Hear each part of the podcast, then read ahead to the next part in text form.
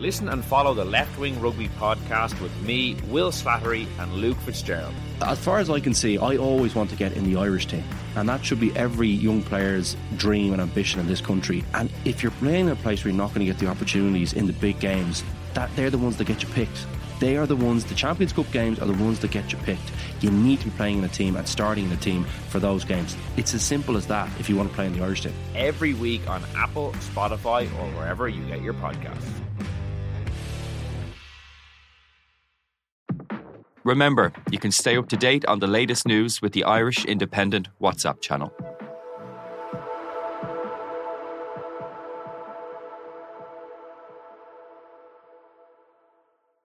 If you like the Indo Daily, you can follow us on Apple, Spotify, or wherever you get your podcasts. Today on the Indo Daily, Graham Dwyer loses his appeal. It means the Foxrock architect who was found guilty of the gruesome murder of 36 year old Elaine O'Hara will remain in prison serving a life sentence. I'm Kevin Doyle, and today on the Indo Daily, I'm joined by legal affairs editor Shane Phelan to take us through the ruling. Shane, that about sums it up, doesn't it? Graham Dwyer will spend the rest of his life behind bars now. He will, unless he uh, mounts a further appeal to the Supreme Court and is successful there. But he'll have to convince the Supreme Court that he has an issue to raise, which is of general public importance for them to uh, to hear that case. And at this stage, we don't know if he is going to appeal or not. But you have to say the Court of Appeal ruling against him today was pretty emphatic. And we'll get into, Shane, all the details of today's ruling because it was quite clear where the Court of Appeal stood on all of this. But before we do that, can you briefly give us a recap of the murder of Elaine O'Hara and the subsequent court case that found Graham Dwyer guilty of murder? Yeah, so uh, Graham Dwyer, originally from Cork, living in, in Dublin in, in Foxrock, and working as an architect, uh, a married man nothing uh, particularly uh, un, un, unusual about him on the outside, but he had a secret, dark, a dark enough secret, as it turns out. He was into sadomasochism and pretty, what a lot of people would view as, as some pretty uh, uh extreme uh, sexual conduct. He got involved in a secret relationship with Elaine O'Hara. She was a, a childcare worker, I suppose a vulnerable person with mental health difficulties. This relationship that they had was basically was largely kept secret, you know, but between them. She went missing 11 years ago. No trace of her remains were found until 22 months later. They were found in a forest in Killakee in the uh, in the Dublin mountains. It was a real murder mystery for the guards. You know, she had been the last time she'd been spotted was in Shanganagh, which was quite a distance away. So, big questions as to how she ended up where she did. I suppose, a, a mixture of, of coincidence and really, really good detective work led them to uh, to find Graham Dwyer. There was it was an unusually uh, hot summer in 2013, and the water levels was quite low at a reservoir in County Wicklow, the Vartry Reservoir. A number of items were spotted in there, and they were recovered by some anglers and later by some guards and these were linked to Elaine O'Hara. You, there were uh, uh, mobile phones, there were sex toys, there were a key with um, uh, rewards cards, Dunnes Stores reward cards, Applegreen rewards cards on it. So they were able to have a look at the those reward cards and see that they were belonged to, to Elaine O'Hara. So by extension, all of the other things that were had been found there, um, it, it looked as if Elaine O'Hara's killer had dumped all of those things there. And where we got to today was in that trial where he was convicted, a big part of the evidence was what they call metadata, basically tracing different phones and linking them to Graham Dwyer and putting him in closer contact with Elaine O'Hara. Yeah, so uh, there was a number of phones uh, pulled out of, of the river uh, um, or out of the reservoir, sorry, one of these ended up being described as the master phone, another being described as the slave phone. Now, uh, Graham Dwyer never admitted to owning these. He denied that he used them or that Elaine O'Hara had used them. Using metadata, it's pretty astonishing what the guards were able to do. Using metadata, he was they were able to plot the movements of those phones at various times. And what they noticed was that um, when you correlated the movements of one particular phone, which was which the guards believed was being used to contact Elaine O'Hara, it correlated with the movements of Graham work phone. So the two phones were in the same place, which led Gardaí to believe that the same person obviously had control over the two phones.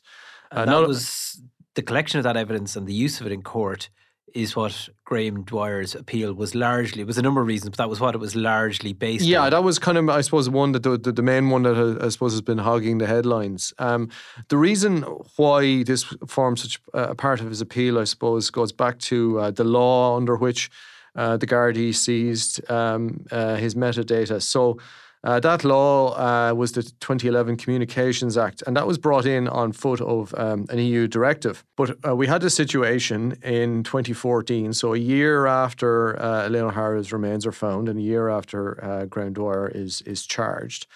We had a situation in 2014 where the Court of Justice for the EU, in a case uh, involving Digital Rights Ireland, they basically struck down that directive as being invalid. So you had the European directive, which was the basis for the Irish law being ruled to be invalid.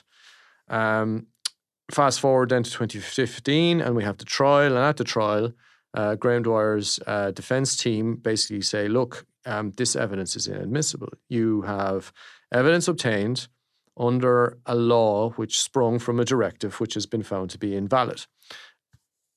The evidence was left in by the trial judge. So this was the big, big issue that Dwyer wanted to raise in his criminal conviction. And he went to great lengths to uh, use this issue. He took a separate case to the High Court where he challenged the Irish law, which actually hadn't been struck down, even though the directive, the EU directive behind it, had been struck down. He won that case. It got referred to the Supreme Court following, following an appeal by the state. And the Supreme Court itself referred it back onto the CJEU, which found largely along the lines uh, that it had found before. So he had a lot of big legal wins along the way, yeah. but none of them which got him either a retrial or to be released. And today, the Court of Appeal basically said yes, but at the time, the guards acted in good faith. They worked within Irish law as best they could, and they, they've thrown out his appeal or his his seeking of a retrial. Yeah, there's a couple of parts to it what they're saying. So um, the Court of Appeal said the guards were blameless in how they conducted the investigation. So despite whatever U- European rulings came afterwards, striking down the law, look, the guards uh, they acted under the relevant Act of the Oireachtas uh, that was there in, in seizing the data.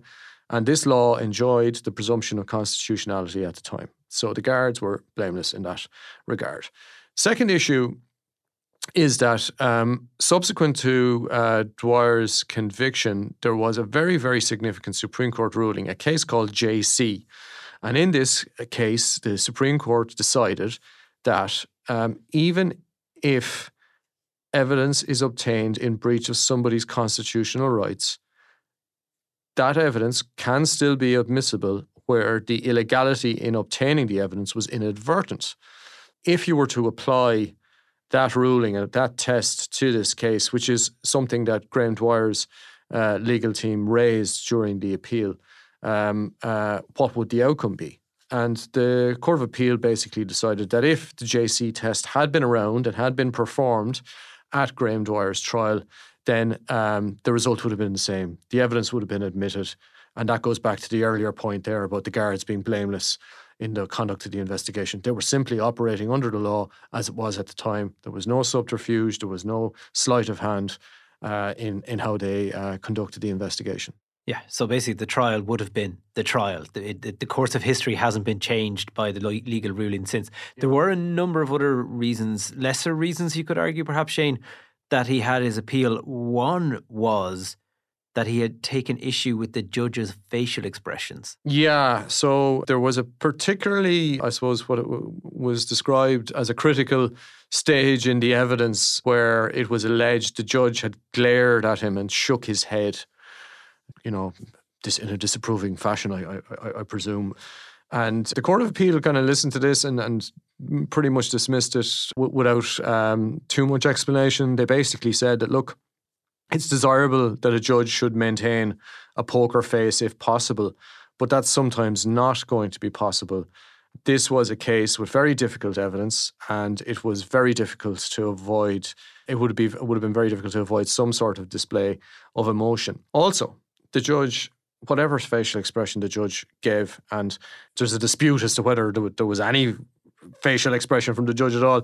Mm, whatever facial expression he gave, the judge was at pains to point out to the jury that it was for them to decide the case and they had to do so on the evidence and only on the evidence. So, regardless of whether the judge was glaring or yawning or anything at all, it shouldn't have influenced. And he said this on a number of occasions. Uh, and finally, Shane, the other point which I think is worth mentioning is he had argued that videos played during the trial shouldn't have been played, and they were videos of Dwyer himself engaged in sexual acts. Yeah, this was one of his stronger points. So you had this uh, scenario where several videos were found on a USB drive.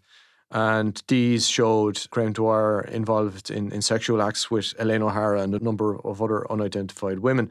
And they were quite distressing, the videos. He was shown either stabbing or pretending to stab a number of the women. The defense team argued that the jury shouldn't be uh, shown the videos, that they'd have a visceral reaction to them, and that it would be preferable if a narrative or a description of what was in the videos was read to them instead. And the trial judge rejected that.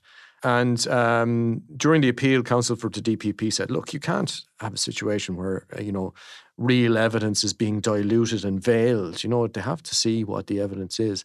And the Court of Appeal basically agreed with it. They said that, look, they did a weighing up exercise, the probative value of the footage versus the prejudicial value of it, and they found that the probative value outweighed the prejudicial value. And finally, Shane, then, so the Court of Appeal is now over. It would be quite a jump for him to get to the Supreme Court. Do you feel is this the end of the road probably for Graham Dwyer and his his bids bid for freedom? Uh, I've learned long ago it's it's foolish to predict what the end of the road will be in a case like this, but it is a fairly emphatic judgment against him.